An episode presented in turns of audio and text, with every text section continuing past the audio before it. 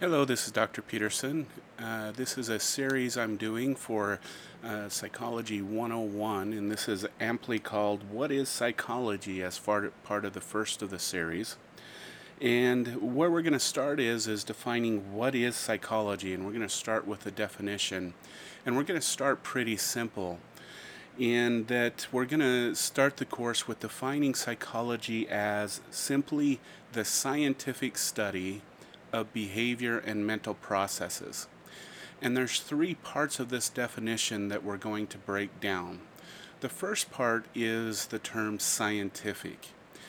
For this course, when we're talking about scientific, what we're meaning is using some type of methodology that uh, investigates some type of behavioral and mental process that does so in hopefully some non biased way, meaning that it takes the individual's experience, the person who's doing the experiment, the research, it takes their experience, their biases, their humanness out of it in order to come to some truth about uh, some behavioral or mental concept.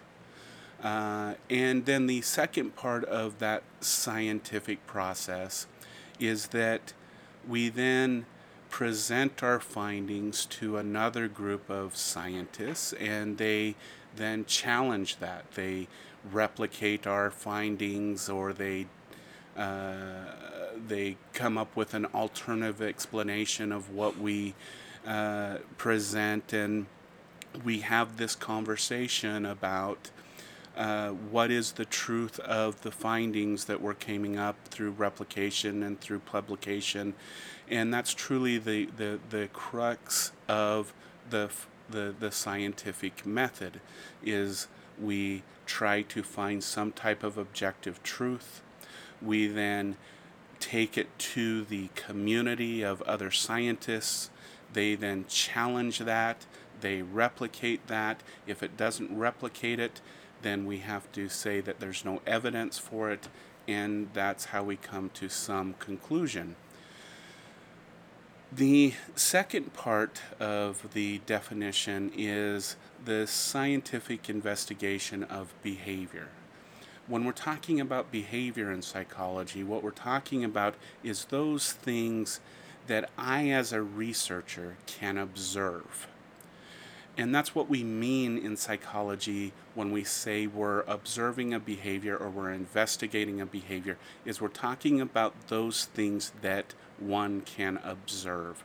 So for example, when I state something like I saw John act aggressively towards Tom, what I'm saying is I saw behavior such as John swinging his arms or scowling his face or uh, puffing up his chest towards the other person. So I'm making these objective, observable observations of a behavior. They're things I can directly see. The second part of the definition is mental processes mental processes are different from behaviors because those are things as a researcher I do not have direct access to. I have to go through some person to have access to them. And so the best example of mental processes are things like memories, things like emotions and feelings. Those are all things that I, as a researcher, do not have direct access to, I have to go through some actor, uh, some participant, some individual in order to gain an understanding of that. This becomes particularly important when we're talking about even things like the brain and neuroscience and physiological measures. Because even when we're talking about emotions and brain measurements and sophisticated tools of measurements. And we assume that those are direct observable measurements of some phenomenon, we always have to remember that those are direct measurements of someone's experience as it's reported by that individual. Meaning that no, we did not directly observe the emotional state in the brain. We directly observed the association between the person's description of that emotional state and the brain's activity during that description or that experience of that emotional state.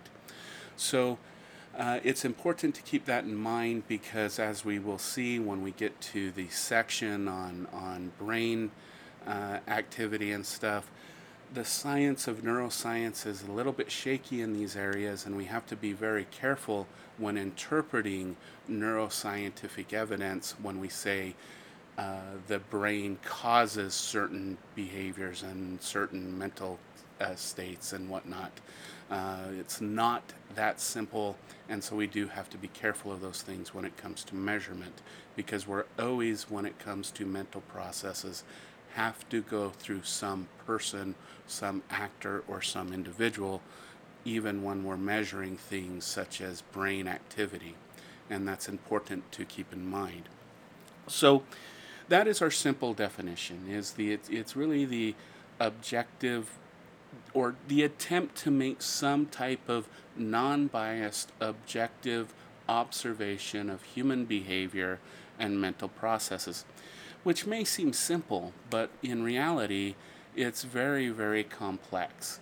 And to really understand the complexity of the quote unquote science of psychology, we should really explore where the term psychology comes from and it comes really from two Greek uh, uh, terms. First is psych, P S Y C H, and ology, O L O G Y. Ology, of course, means study of. So when we say psychology, we mean the study of psych. So that's the easy part. The ology part is the easy part of understanding this term psychology. The difficult part is understanding the term psych and what that actually truly means. When we look at where the term psych comes from and we look at literal transitions, uh, translations, excuse me, of this term, uh, we see some variations. Psych, when we see it translated, actually means mind. So if we look at earlier definitions of psychology, psychology is the study of the mind. Well, what is this thing we call the mind? Well, the mind is everything that makes us human. So it's our consciousness, it's our ability to do self reflection, it's our ability to think about ourselves in our past, our present, and to think of ourselves as acting in the future. It's all of those things that we think make us human beings. It's consciousness. Well, what makes us conscious? What makes us human? This is where the term mind becomes even more complicated because what does mind translate in Greek? Well, mind translates in Greek as first breath. So literally, psych means first breath if we take it to its full definition because what the uh, Greeks believed is is that first breath actually means your soul, because what the Greeks believed is that when you're born, when you take your first breath, you breathe in your soul. In other words, you breathe in your mind. And then when you die, your last breath, when you breathe out, you breathe out your soul. So for the Greeks, our mind, our soul, what makes us human is something separate than our physical body, which has complicated our whole entire study of what psychology and behavior and mental processes is. And we'll get to uh, this debate later in this course when we're talking about history and philosophy of psychology. But I want to bring this up right at this moment. What does it mean to say that the mind is the soul and then you have this body. This is a dualistic, what we call a dualistic perspective of the human mind, meaning that your mind is something separate from your body. And in a lot of ways, it fits with our everyday feelings of our mind. We actually think, if you really think about how you feel and think, we feel somewhat separate. Our mind, our thinking, our vision feels separate from our body a lot of the time. And that comes from this idea that consciousness supersedes our, our human body and our human existence. And this is where the Greeks came up with this idea. And we find this in a lot of other philosophies, including indigenous ideas and Eastern philosophies and, and philosophies even in the uh, even in the African traditions. So we see this throughout the world as a common philosophy. But as I mentioned later in the course, we'll talk about what's called a monistic uh, approach, and this is fitting with more modern neuroscience and genetic science and the suggestion that there is no separation between the mind and the body. the brain is the seat of your mind. Without your brain, you do not have consciousness, and there is no separation between your soul, basically your mind, and uh, your body. Once your body's gone, your mind and soul is gone, and they're one and the same and we'll see evidence for both. But I bring this up at this point because I want you to see the complications that we have to deal with when we're dealing with psychology. It's not just the simple definition of observing a behavior and then making an interpretation. It's a full complexity of trying to understand the human condition as a whole. And so, with that in mind, uh, I'd like you to reflect on what is your psychology because our next topic is uh, what we call folk psychology, in that everybody really is a psychologist. Uh, everybody has something that uh, Heider, a famous psychologist, called naive psychology, in that we all have a propensity to look at others, look at ourselves, look at the way others are behaving, and look at the way we behave, and we make some type of interpretations of uh, behaviors. Let, let, let's just simplify things. Let's let's let's look at behaviors of others. Uh, maybe maybe uh, your boyfriend, girlfriend, your spouse, or significant others, and you, and you look at them and uh, they're they're smiling at you and then they wink. And there's two interpretations of that. Either uh, they're showing affection towards you, or they're about to ask you for something. So, what do you do with that smile and that wink? Well, most likely you're going to develop a hypothesis based on previous experience with your your significant other. You're going to go back to last time they smiled and winked at me, they did this. And so either you're going to go, I love you too, or you're going to go, uh, What do you want, sweetheart?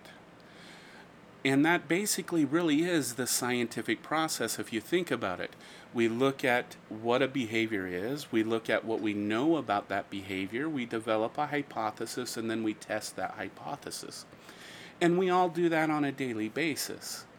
And so the question that I would propose for you in this first activity for psychology class is what is your psychology? How do you approach observing and wondering about the behavior and mental processes of others? Do you approach it from a purely uh, curious perspective? Um, do you feel like you do it unconsciously? Because we all do it. We may think we don't, but we do. Um, do you do it very purposefully? Um, do you feel like you're always right? Because we'll find out that while we do get through life good, a lot of times our naive psychologies are often very wrong. and that's why it's called naive psychology. Um, but we have to say something about it, even though our interpretations are often wrong. They help us survive because we're still here and breathing. So they may be wrong, but they get us where we are today. So uh, we can't throw them away. Um, with those thoughts to be in mind, though, I just want you to think about what is your psychology, um, and then uh, think about where you would like to take that through this course and how you would like to improve how you approach your interactions with others and yourself. With that being said, I'll see you in our next miniature lecture.